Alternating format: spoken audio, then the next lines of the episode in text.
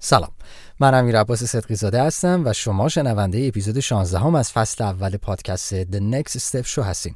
از اینکه ما رو برای همراهی این لحظه انتخاب کردین از شما عزیزان سپاس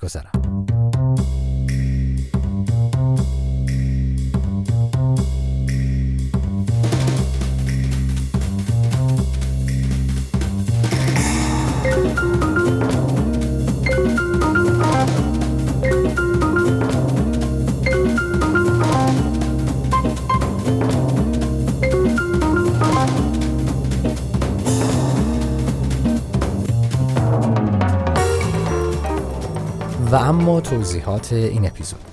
بنا به روال قدیم هر چهار پنج جلسه بار اگه خاطرتون باشه یک جنبندی داشتیم. این اپیزود هم مانند گذشته به مرور اپیزودهای دوازده تا 15 هم می‌پردازه و همچنین پاسخ به سوال شما عزیزان. این نکته رو هم صرفا جهت یادآوری اعلام می‌کنیم که اینکه من اینجا صحبت می‌کنم و یا مطلبی مطرح میشه خدای نکرده این سوء تفاهم پیش نیاد. که ما تمام این اطلاعات رو داریم و مدعی این هستیم که همه چیز رو بلدیم به هیچ عنوان اینطوری نیست. چه من چه دوستانم که به من کمک می‌کنم برای تولید این برنامه. هیچ کدومون این ادعا رو نداریم. ما هم داریم یاد می‌گیریم. آنچه که به عنوان تجربه به دست آوردیم و در اختیار شما دوستان عزیز قرار میدیم و یا اون چیزی که یاد گرفتیم از اساتید و صاحب نظرها در طول این مدت زمان اون رو میایم با شما عزیزان به اشتراک می‌ذاریم. صرفا خواستم بگم که خدای نکرده این سوء تفاهم و سوء برداشت به وجود نیاد. اگر که موافق باشین بریم که به اتفاق برنامه رو با هم شروع کنیم.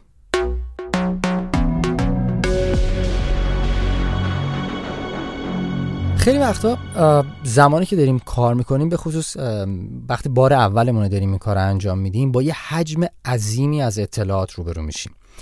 خیلیاشو می‌دونیم خیلیاشو نمی‌دونیم خیلیاشو علاقه نداریم مثلا سراغش بریم خیلی رو میترسیم که اصلا سراغش بریم چون می‌دونیم که خب ممکن ازش چیزی سر در نیاریم یا حالا به قول معروف یه دردسر جدیدی باشه. ببینید ماهیت خود راه استارتاپ یک بازی پرچالشه. و هدفمون هم اینه که بتونیم یک ارزش قابل انتقال قابل گسترش پایدار رو تولید کنیم و اینو بیاریم توی جامعه مطرحش بکنیم. اما چرا این صحبت رو می‌کنم؟ یک سری سوالاتی از ما شده و یک حالا حالا نمی‌تونم بگم نقد ولی به هر صحبتی شده مبنی بر اینکه خب ماها باید از کجا شروع کنیم؟ چرا فقط یک سری حرفا رو هی تکرار می‌کنیم؟ ببینید دوستان ممکنه به صورت آکادمیک اگه بخوایم بررسی کنیم یک سری اصول وجود داشته باشه برای راه اندازی یک کسب و کار. ولی واقعیتش اینه که این اتفاق نمیفته کما اینکه مثلا ما داریم می‌بینیم توی اپیزود اگه اشتباه نکنم اپیزود 13 هم بود. میلاد زبیهی میاد در مورد کار خودش میگه که خب تجربهش رو داشته تحقیقش رو قبلا انجام داده بوده و صرفا میاد برای اینکه کار رو گسترش بده وارد یک پروسه میشه که قدم به قدم محصول رو تولید می‌کنه و شروع می‌کنه از مشتریانش در حقیقت نظر گرفتن و به واسطه همون پرسش و پاسخ می‌تونه business ش رو رشد بده. یا مثلا در اپیزود 14 هم اگه دقت می‌کردین سپیده قاجار دقیقا به همین موضوع اشاره می‌کنه که الزاما سپیده شاید از طریق تحقیقات کارش رو شروع نکرده. چون یه background 20 ساله داشته. خب به طور طبیعی همش تو پروسه کار اجرایی بوده. می‌دونسته داره چیکار می‌کنه. محصولش هم می‌دونسته چیه. فقط نمی‌دونسته به چه شکلی رو به دست کسی که نیاز داره برسونه. و خب متد خودش رو به وجود میاره. اون سیستم فکری و منطقی خودش رو به وجود میاره. این نیستش که اصول و روشی وجود نداره. اصول و روش هست. ما اول میگیم که آقا تحقیقتون رو بکنین مطالعه رو انجام بدیم بعد ساده ترین شکل ممکن محصول رو به وجود بیارین و قدم به قدم با نیاز مشتریتون و نظر مشتریایی که در نظر دارین شروع کنین محصولتون رو تولید کردن. اما ممکنه حالا یک نفر پیدا بشه بگه آقا من تجربه رو دارم کاملا می‌دونم دارم چیکار می‌کنم مشتری من می‌شناسم که صرفا باید مثلا وارد حوزه تولید MVP یا محصول اول اولیه بشن. پس در نتیجه برای هر کسی ورود به دنیای کارآفرینی و استارت کارش می‌تونه متفاوت بشه. مثلا برای خود من چون مدل فکری مدل فکری منطقیه و خطیه من باید تحقیق بکنم. برای این کار خب یک سال و نیم دو سال من فقط مطالعه میدانی می‌کردم. با آدمای مختلف حرف می‌زدم. روش های مختلف تحقیقات رو استفاده کردم برای اینکه بتونم اطلاعاتمو به دست بیارم. یا حالا هر کسی ممکن از روشی خاص خودش استفاده کنه. ولی من سروی درست کردم با اوبر و لیفت کار می‌کردم اون موقع توی ماشینم این سروی ها رو گذاشته بودم و از آدما می‌خواستم که یا کیو آر کدی که طراحی کرده بودم اونو اسکن کنن وارد صفحه تحقیقات من بشن یا بر اساس اون کاغذی که اونجا بود اون کوشنری که اونجا بود اونو پر کنم و من اطلاعات رو بدن خب من تقریبا یه چیز حدود 8000 نفر آدم ملاقات کردم توی, توی این دو سال و چیزی در حدود هزار نفر پاسخ به من دادن که من هر بار اینا رو دستبندی می‌کنم و از تو دل این دستبندی ها به یک گروه صد نفره رسیدم که قشنگ به من گفته بودن چه چیزی می‌خوان چه چیزی نمی‌خوان مشکلاتشون کجاست و من کاملا مسیر رو پیدا کردم. بعد از اون اومدم قدم بعدی رو برداشتم که در حقیقت تستای اولیه رو زدم و شروع کردم آروم آروم کار کردم که همچنان در حال تولید MVP هستیم و داریم سعی می‌کنیم اون رو ببریم جلو. منظور این که هر کسی یک روش خاص خودشو داره. الزاما این نیستش که من بگم چون تو کتاب نوشته اول این کارو کنیم بعد اون کارو کنین خب پس منم باید حتما این کارو بکنم. نه ممکنه یه جایی اون بخشی که توی کتاب نوشته رو من خیلی خوب بلد باشم. خب اینو به قول معروف بایپسش می‌کنم میرم مرحله بعد. ولی یه جایی ممکنه نه اینطوری نباشه. من مجبور باشم کار بیشتری انجام بدم کما اینکه فرزن در زمینه تولید محصولم تو حوزه دیجیتال من خب بلد نیستم. کار من نیست اصلا. من بکراندم تو حوزه اصلا استراتژیه. برای همین درخواست می‌کنم از کسانی که تو این حوزه هستن به من کمک می‌کنن راهنمایی می‌کنن و خب قدم به قدم به همراه اون دوستان کارو می‌بریم جلو. پس در نتیجه مهم اینه که شما ایده رو دارین و مهمتر از اون اینه که مطمئنین که اطلاعات لازم رو در زمینه کاری که می‌خواین انجام بدین دارین.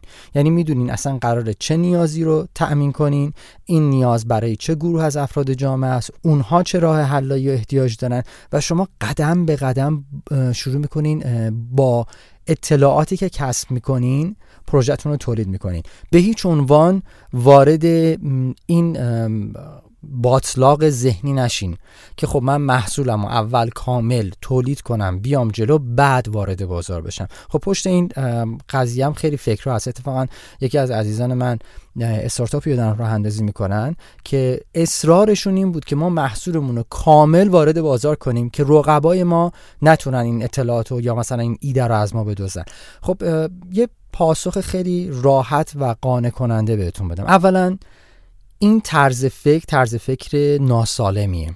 به خاطر اینکه ببینید بخواین و نخواین شما امروز که وارد مارکت بشین و حرف برای گفتن داشته باشین با فرض اینکه حداقل ده هزار نفر شما رو می‌شناسن که همچون چیزی غیر ممکنه. مگه اینکه یه برند خیلی بزرگ باشین یه دسترسی خیلی قوی به گروه هدف داشته باشین بعد بخواین از اون استفاده کنین. در حقیقت از اون گروهی که دارین از اون target ی که در اختیار دارین حالا استفاده کنین برای معرفی business جدید. ولی به هر حال یه تعدادی ریزش خواهند کرد و یه تعداد کمی شما رو خواهند شناخت و میان سراغتون. به محضی که وارد market بشین و خودتون رو بتونین نشون بدین اگر واقعا ایده شما ایده خاصی باشه بخواین و نخواین کپی خواهین شد. بخواین و نخواین. یعنی هر چقدر هم از خودتون بخواین مراقبت کنین باز دو نفر هستن که بهتر از شما کارو می‌کنن بهتر از شما ایده رو پرورش میدن و وارد بازار میشن. پس هدف ما نباید این باشه که یه کار کنم رقیب نیاد جلو. این حرف حرف درستی نیست. اتفاقا چندی پیش دوباره ما توی جمعی بودیم داشتیم به صورت ویرچوال صحبت می‌کردیم. یکی از عزیزان خیلی تاکید داشتش که ما شرایطی رو به وجود آوردیم که ورود رقبا رو در حقیقت به سختی مواجه خواهیم کرد. در نشه رقیب به این راحتی نمی‌تونه وارد بازار بشه. حرفی که من به این دوستان زدم اینه که دغدغتون این نباشه که چه صدی برای ورود رقبا درست کنیم. دغدغتون این باشه که حتی با وجود رقبا من باید چه کاری بکنم که مشتری من حاضر نباشه منو ول کنه. حتی با وجود رقبا. این به این معنا نیستش که خب پتنت نکنیم یا دنبال شرایط خاصی برای تکنولوژی که استفاده می‌کنیم نریم که بتونیم مسیر رو باز بذاریم. نه. ما اون کاری که باید انجام بدیم ما انجام میدیم. ولی تمرکز ما نباید رقیب باشه. تمرکز ما باید این باشه که چیکار کنیم که نیاز اون گروه خاص از جامعه رو که اول شناسایی کردیم اونو دقیق تر بتونیم بشناسیمش دقیق تر بتونیم اون صورت مسئله و چالش رو تحلیل بکنیم که بر اساس اون بتونیم محصول درست و قابل قبولی رو ارائه بدیم.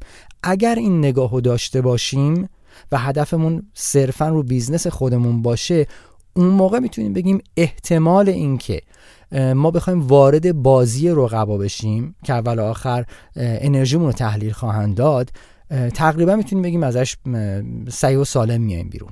ولی میگم این ذهنیت رو باید از خودمون دور کنیم که رقیب ما نتونه ایده ما رو بگیره یا کسی نخواد ایده ما رو بدوزه خواه یا نخواه ایده که ما داریم همین الان هر ایده شما دارین حداقل 100 نفر در دنیا عین اون ایده رو دارن و چه بسا که دارن انجامش میدن روش دارن کار می‌کنن و بعدش هم که اگه بیاین توی بازار که خب دیگه تمام دیگه اومدین دیگه. اونی که باید ببینه می‌بینه و اونی که باید ازش استفاده بکنه استفاده می‌کنه. اینجا دیگه این شما این که باید قدم های بعدیتون رو خیلی خوب بچینین و خیلی خوب ببینین.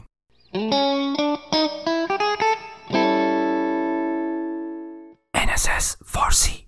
اگه خاطرتون باشه در اپیزود دوازدهم بهرنگ تون کابونی برای ما میاد یک صورت مسئله رو مطرح می‌کنه در حقیقت و اون اینه که میگه زمانی که می‌خوایم یک استارتاپی رو راه اندازی بکنیم هر قدمی رو در حقیقت می‌خوایم برداریم قبل از اینکه هر کاری بکنیم بهتره ببینیم چه کسی به این راه حلی که ما رسیدیم احتیاج داره. در حقیقت منظورش این بودش که روی تارگت آدینس یا گروه مخاطب تسلط پیدا کنیم. و اگه خاطرتون باشه در چندین مرحله تاکید می‌کنه به این موضوع که مثل کارگاه به موضوع نگاه کنین. مثل کسی که به دنبال مجرم میگرده. تمام مدت این تایپ های مختلف شخصیتی گروه هدفتون رو شناسایی کنین. نیازهای هر گروه رو در بیارین و سعی کنین یک ارتباط منطقی بین اینا پیدا بکنین و برقرار کنین. اینکه اصلا هر یک از اینا دارای چه ویژگی های شخصیتی هن. کدومشون چه نوع نیازی رو داره و برای تأمین نیازش از چه کانال هایی استفاده می‌کنه و تاکید داشت که هرچی بیشتر ما این اطلاعات رو داشته باشیم شانس ما برای تولید یک محصول یا یک راه حلی که بتونه نیاز گروه مخاطب به بهترین شکل حل بکنه وجود داره اما اگه خاطرتون باشه در کنار این موضوع بهرنگ یک اشاره می‌کنه به بحث خود MVP و سوال من که بعضیا میگن ما یک محصول عالی رو تولید بکنیم. تو اونجا میگه که چیزی به نام محصول عالی عملا وجود نداره. این یک ذهنیت غلطه. و مثال می‌زنه میگه که کسی بوده که اومده خب سرمایه گذاری کرده خیلی خیلی آنچنانی اومده توی مارکت جلو. ولی وقتی که وارد حوزه اجرا شدیم و رفتیم تحقیقات اولیه رو انجام دادیم متوجه شدیم مثلا قبل از ایشون کسی دیگه ای اومده با یه کیفیت خیلی پایین تر کار رو انجام داده و تونسته تا لیدر بازار بشه و قدم به قدم با مشتریش رشد کرده. و بعد خب اضافه می‌کنه تو صحبتش که حتما از بحث business intelligence یا در حقیقت کسانی که تخصصشون روی حوزه در آوردن اطلاعات و تحلیل اطلاعات business ی هست استفاده بکنیم و در کنار خودمون از روز اول داشته باشیم. خیلی جالبه اینو بهتون بگم. چندی پیش من دوست عزیزی رو ملاقات کردم که یک ایده بسیار عالی توی Silicon Valley طراحی کرده بود و خب کارش هم کار خیلی حرفه‌ای و عالیه. ولی متاسفانه این دوست عزیز تحقیقاتش هم داشته همه چیز اوکی بوده. ولی اتفاقی که افتاده اینه که دسترسی به گروهی که ازشون تحقیق کرده دیگه نداره. یعنی نمی‌دونه این آدما رو چجوری پیدا کنه. یک ایجنسی جای دیگه ای براش تحقیق رو انجام داده ولی اطلاعات اون مشتری ها رو بهش نداده. خب این نوع تحقیق ممکنه در ابتدای کار جالب باشه ولی برای پیشبرد کارتون خوب نیست.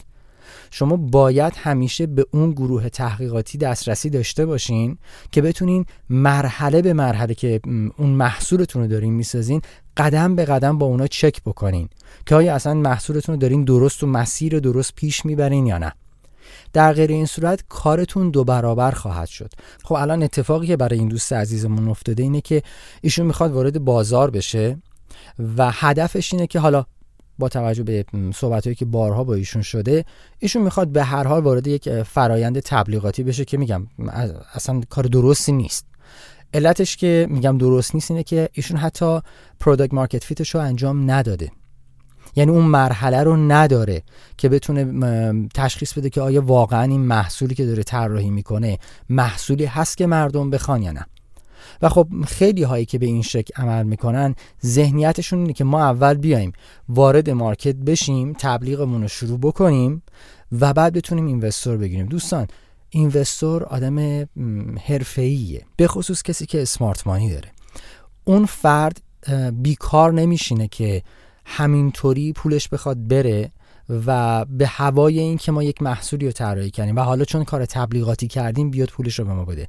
کسی که حرفه‌ای باشه این کار نخواهد کرد.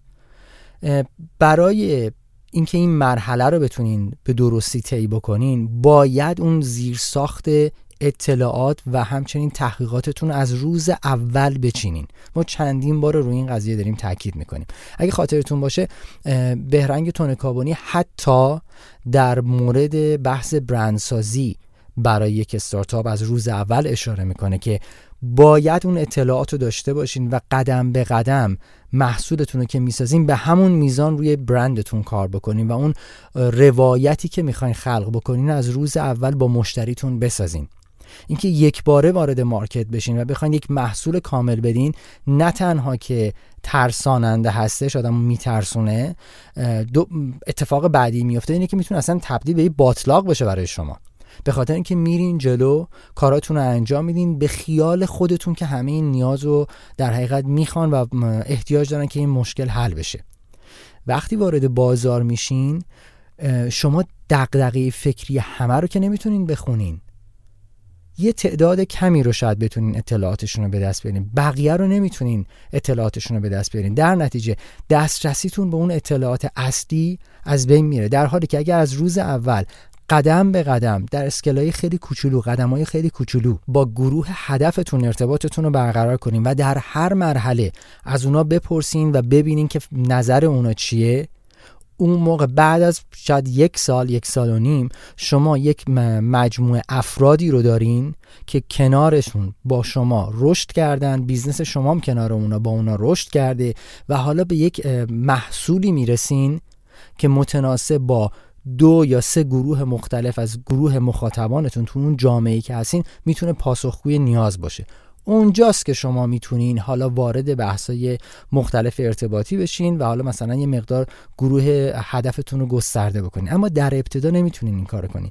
اشارم به صحبت که در اپیزود 13 میلاد زبیهی با ما می‌کنه.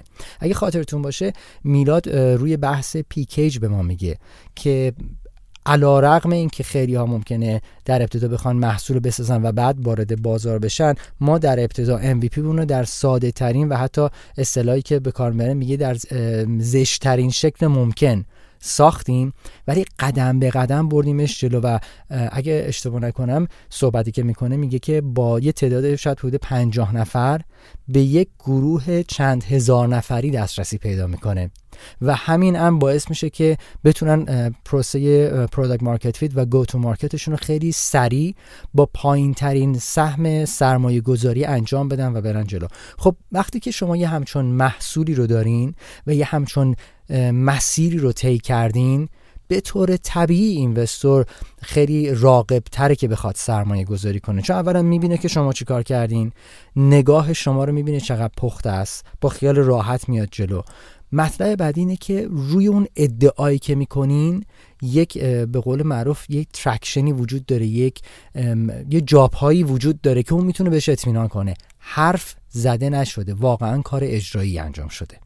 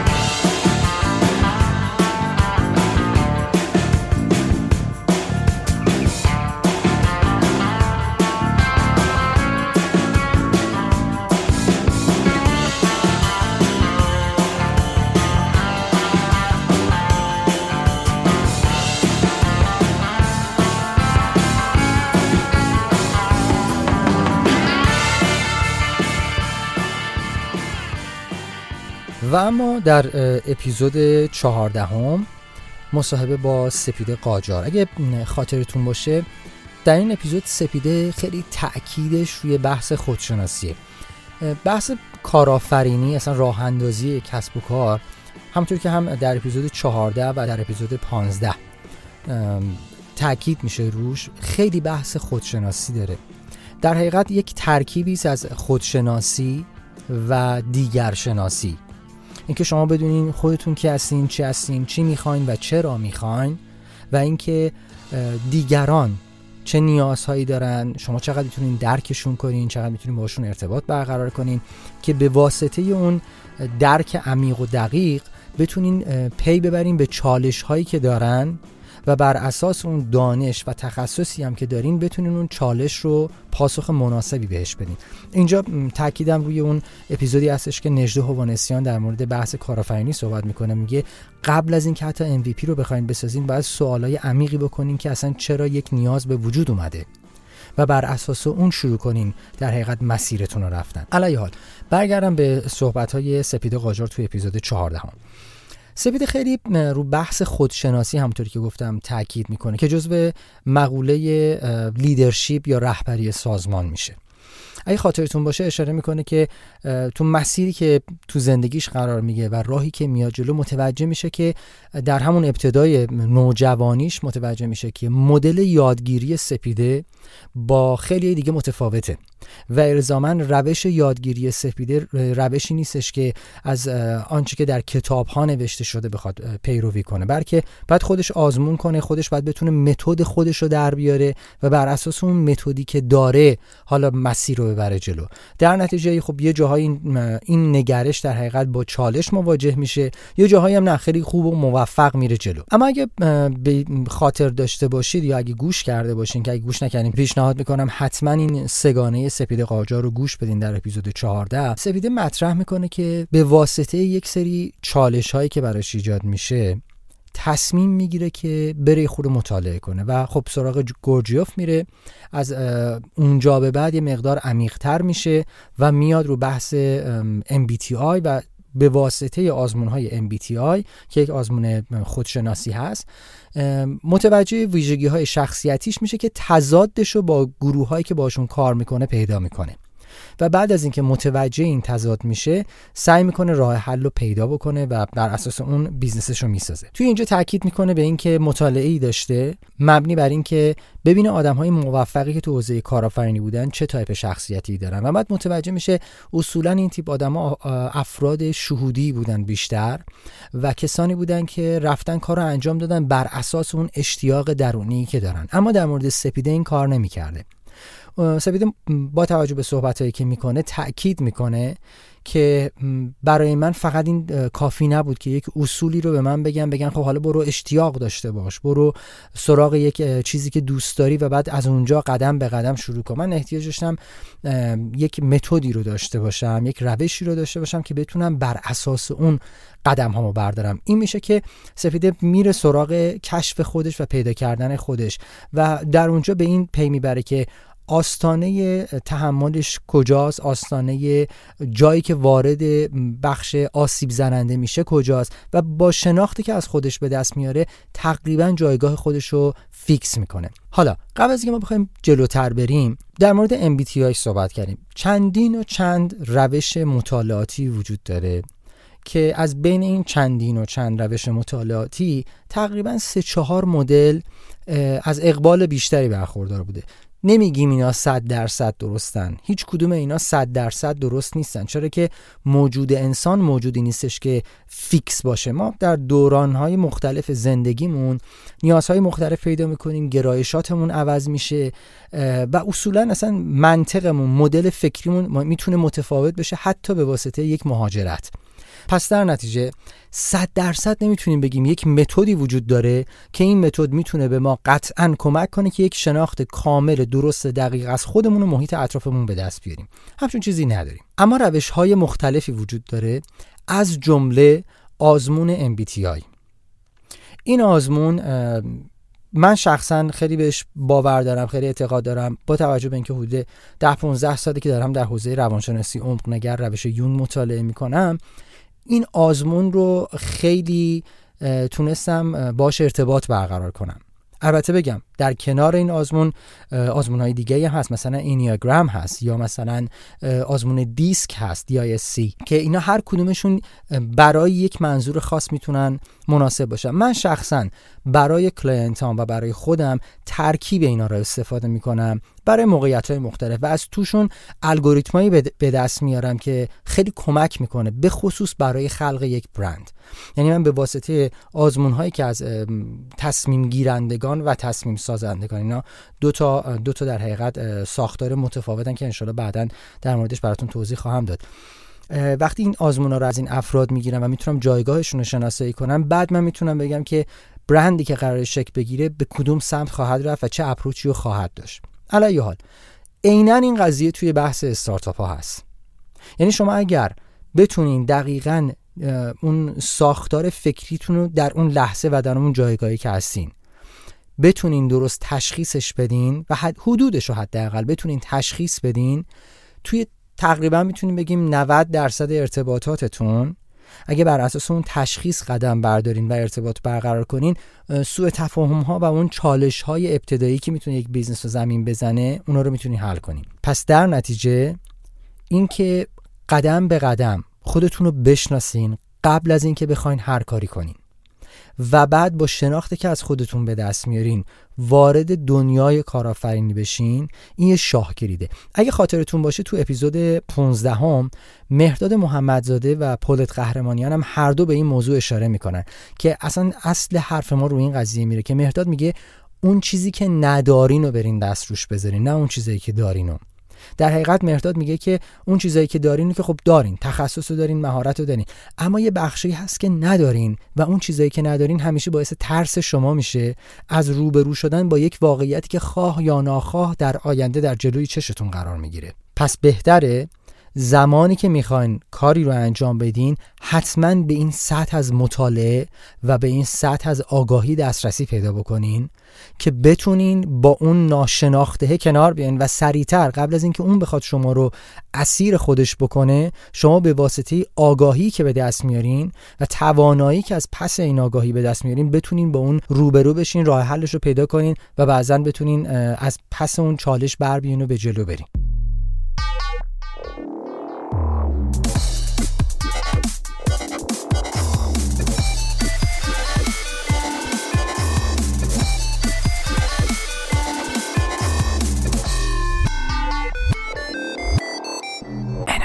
فارسی. پس همون قدری که بحث طراحی محصول مهمه به همون میزان شناخت خودتون مهمه.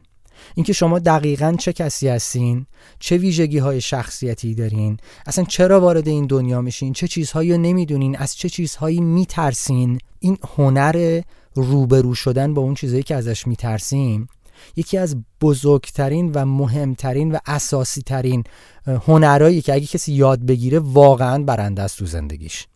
اگه خاطرتون باشه مهرداد اشاره می‌کنه میگه تا زمانی که این ترسا رو نبینی و همیشه در صدد این باشی که بهترین رو انجام بدی قطعا قدمی که باید رو بر نمیداری و اگر کوچکترین قدمی برداری با اولین تلنگر خودتو می‌کشی عقب.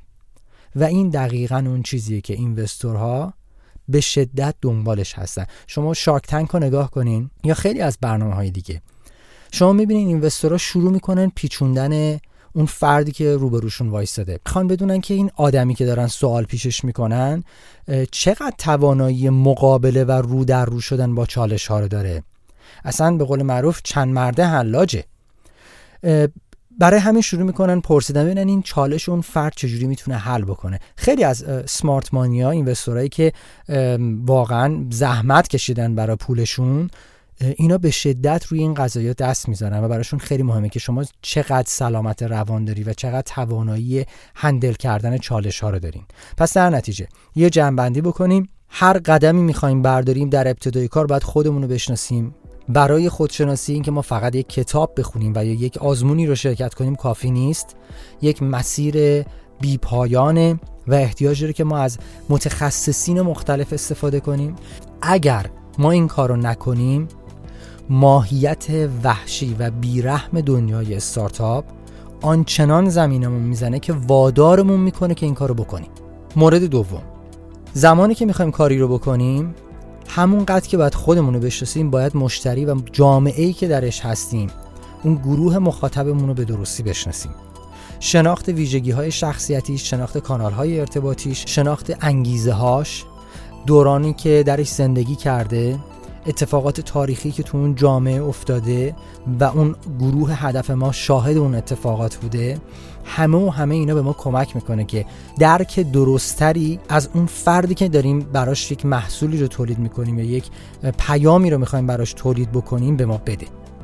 هرچی این شناخت دقیق تر باشه فرایند تحلیل و تصمیم گیری ما صحیحتر و درستتر خواهد بود. در گام بعدی زمانی که می‌خوایم وارد حوزه اجرایی بشیم به همون میزان که روی محصولمون داریم تاکید می‌کنیم به همون میزان باید روی زیرساخت های استراتژی برندمون کار کنیم. این مختصری بود از صحبت هایی که در چهار اپیزود گذشته توسط دوستان ما انجام شد. تشکر ویژه داریم. از دوستان عزیزی که لطف کردن ما رو به دیگران معرفی کردن و لطف کردن حمایتمون کردن از این طریق. بر تقدیر از تک تک شما دوستان عزیز سپاس گذارم ایمیل من هست امیر at thenextstepshow.com هر زمانی که مایل باشین می‌تونین از این طریق با من در ارتباط قرار بگیرید و نقد پیشنهاد و یا صحبتی که دارین من در خدمتتون خواهم بود و خوشحال میشم که پاسخگوی شما عزیزان باشم. بیشتر از این وقتتون رو نمی‌گیرم. براتون آرزوی موفقیت دارم. هر جا که هستید خوب و خوش و سلامت باشین. لطفا مراقب جانتون باشید و امیدوارم که بتونیم به زودی مجدد در خدمت شما دوستان عزیز باشیم. تا برنامه بعدی خدا نگهدار.